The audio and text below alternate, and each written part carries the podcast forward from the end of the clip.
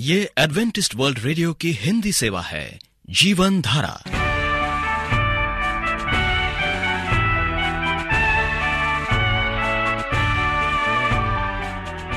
कार्यक्रम जीवन धारा सुनने वालों को प्यार भरा नमस्कार। एडवेंटिस्ट वर्ल्ड रेडियो की हिंदी सेवा की ओर से हम आपका स्वागत करते हैं। आइए, आपको इस 30 मिनट में प्रसारित होने वाले कार्यक्रमों की जानकारी दे दें।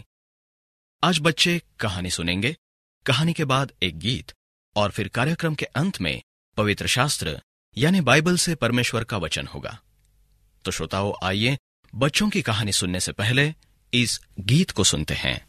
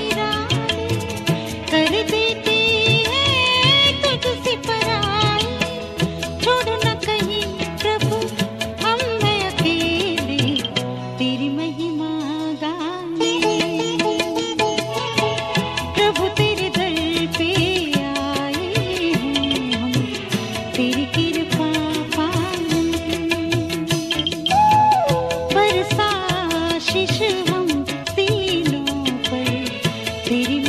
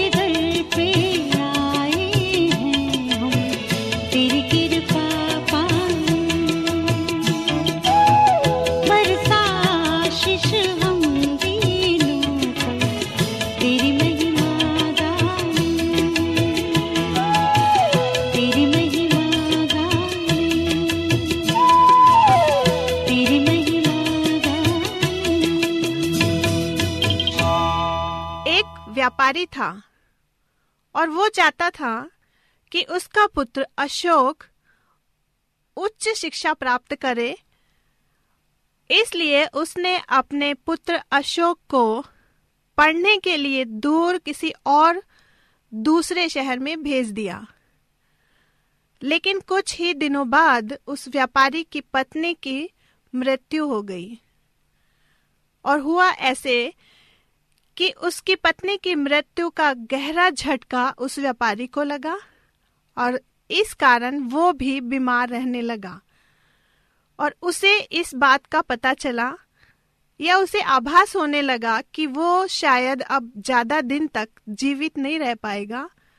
इसलिए उसने ये उपाय सोचा और उसने अपनी सारी संपत्ति अशोक के नाम कर दी और उसके पास समाचार भेज दिया कि उसने सारी संपत्ति की तत्कालीन व्यवस्था अपने शहर के एक पुजारी को सौंप दी है। और उसके कुछ ही दिनों बाद उस व्यापारी की भी मृत्यु हो गई। और उधर जब ये समाचार उसके पुत्र अशोक को प्राप्त हुआ तो अशोक बहुत ही व्याकुल होकर घर की ओर चल पड़ा। लेकिन रास्ते में उसे एक और व्यक्ति, उसी की तरह एक बालक जो था, वो मिला। उसने अपनी सारी व्यथा, अपनी सारी कहानी उस बालक को कह सुनाई, जिसके सहानुभूति दिखाते हुए उसके उत्तराधिकारी होना और परिवार में अकेले होने का सारा भेद जो था, उस बालक को पता चल गया। अतः वो जो बालक उसके साथ चल रहा था, वो उसके साथ ही हो लिया और दोनों में बहुत गाढ़ी मित्रता हो गई। किंतु जैसे ही अशोक और वो बालक एक साथ घर पहुँचे तो वो बालक अशोक से पहले ही रोना शुरू कर दिया और अपने को उस व्यापारी का उत्तराधिकारी कहने लगा, जो पुजारी अशोक की संपत्ति को संभाले हुए था। वो चकरा गया। फिर उसने एक उपाय सोचा। उसने एक युक्ति सोची। उसने व्यापारी का एक चित्र मंगवाकर उसकी छाती की ओर इशारा करते हुए एक एक तीर कमान उन दोनों के हाथों में देकर उस चित्र की ओर निशाना लगाने को कहा। और यह भी कहा कि जो ठीक निशाना लगाएगा, वो ही उत्तराधिकारी माना जाएगा।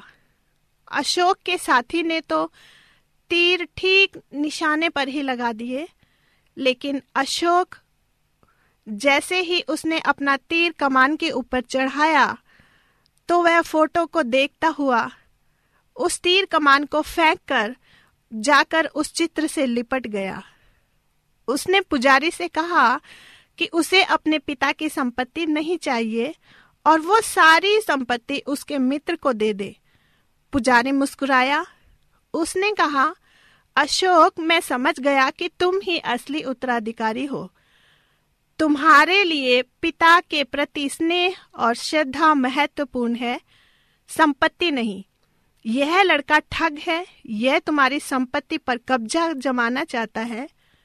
इस लालची को जो सजा मिलनी चाहिए, पुजारी ने अशोक को उसके पिता की सारी संपत्ति सौंप दी और उस लड़के को बंदी बना लिया गया। आप एडवेंटिस्ट वर्ल्ड रेडियो का जीवन धारा कार्यक्रम सुन रहे हैं। यदि आप यीशु के जीवन और उनकी शिक्षाओं या फिर स्वास्थ्य विषय पर पत्राचार द्वारा अध्ययन करना चाहते हो तो हमें इस पते पर लिखें voice of prophecy 11 Hailey road, नई दिल्ली। एक एक शून्य शून्य शून्य एक, इंडिया। श्रोताओं, इससे पहले कि हम परमेश्वर का वचन सुने, आइए ये गीत सुनते हैं।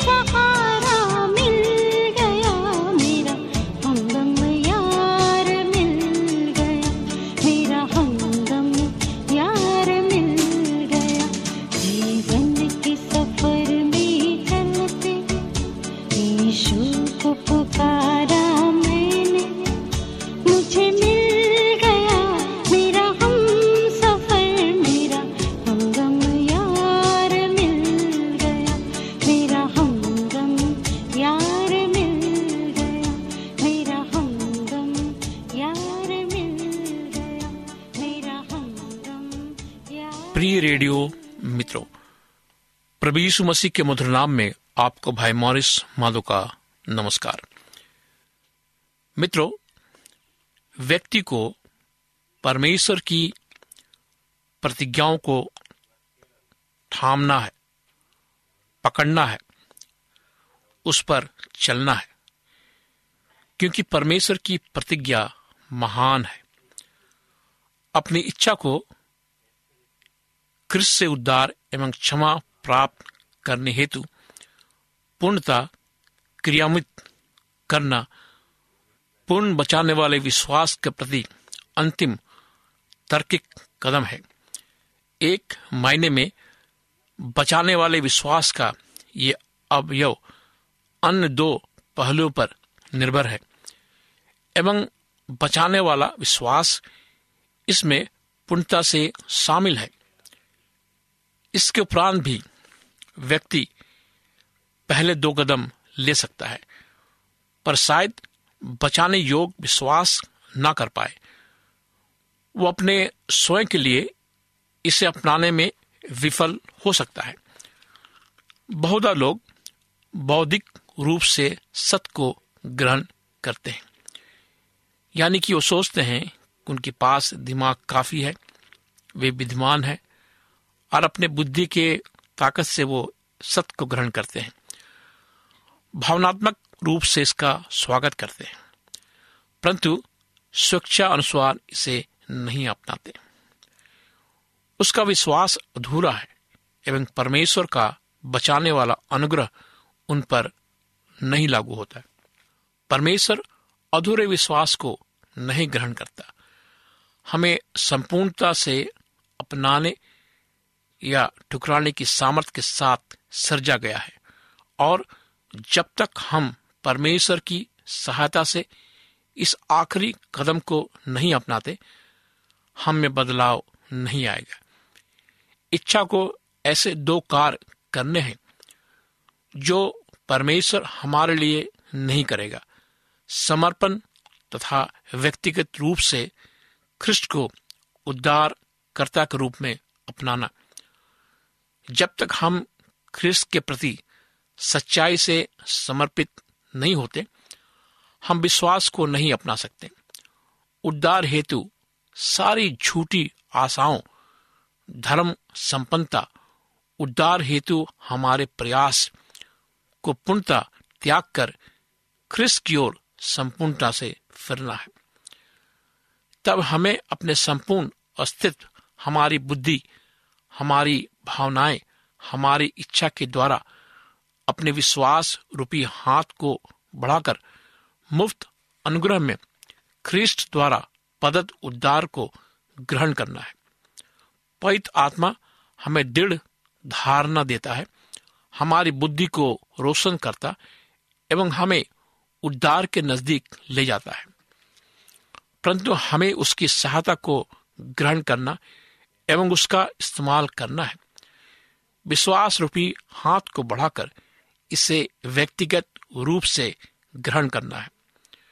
जब इसराइल यर्दन के समीप आया एवं याजक के पैरों का स्पर्श परमेश्वर की आज्ञा अनुसार पानी से हुआ, तब परमेश्वर की अद्भुत सामर्थ्य के द्वारा मार्ग स्पष्ट हुआ। इसका विवरण हमें यहोसु की किताब, पुराने नियम में तीन पंद्रह में मिलता है। यानी कि हमें परमेश्वर पर विश्वास करना है, उस पर चलना है। लेकिन जो काम हमारा है, हमें करना है, परमेश्वर ने हमें बुद्धि दी है, उस काम को हमें करना है।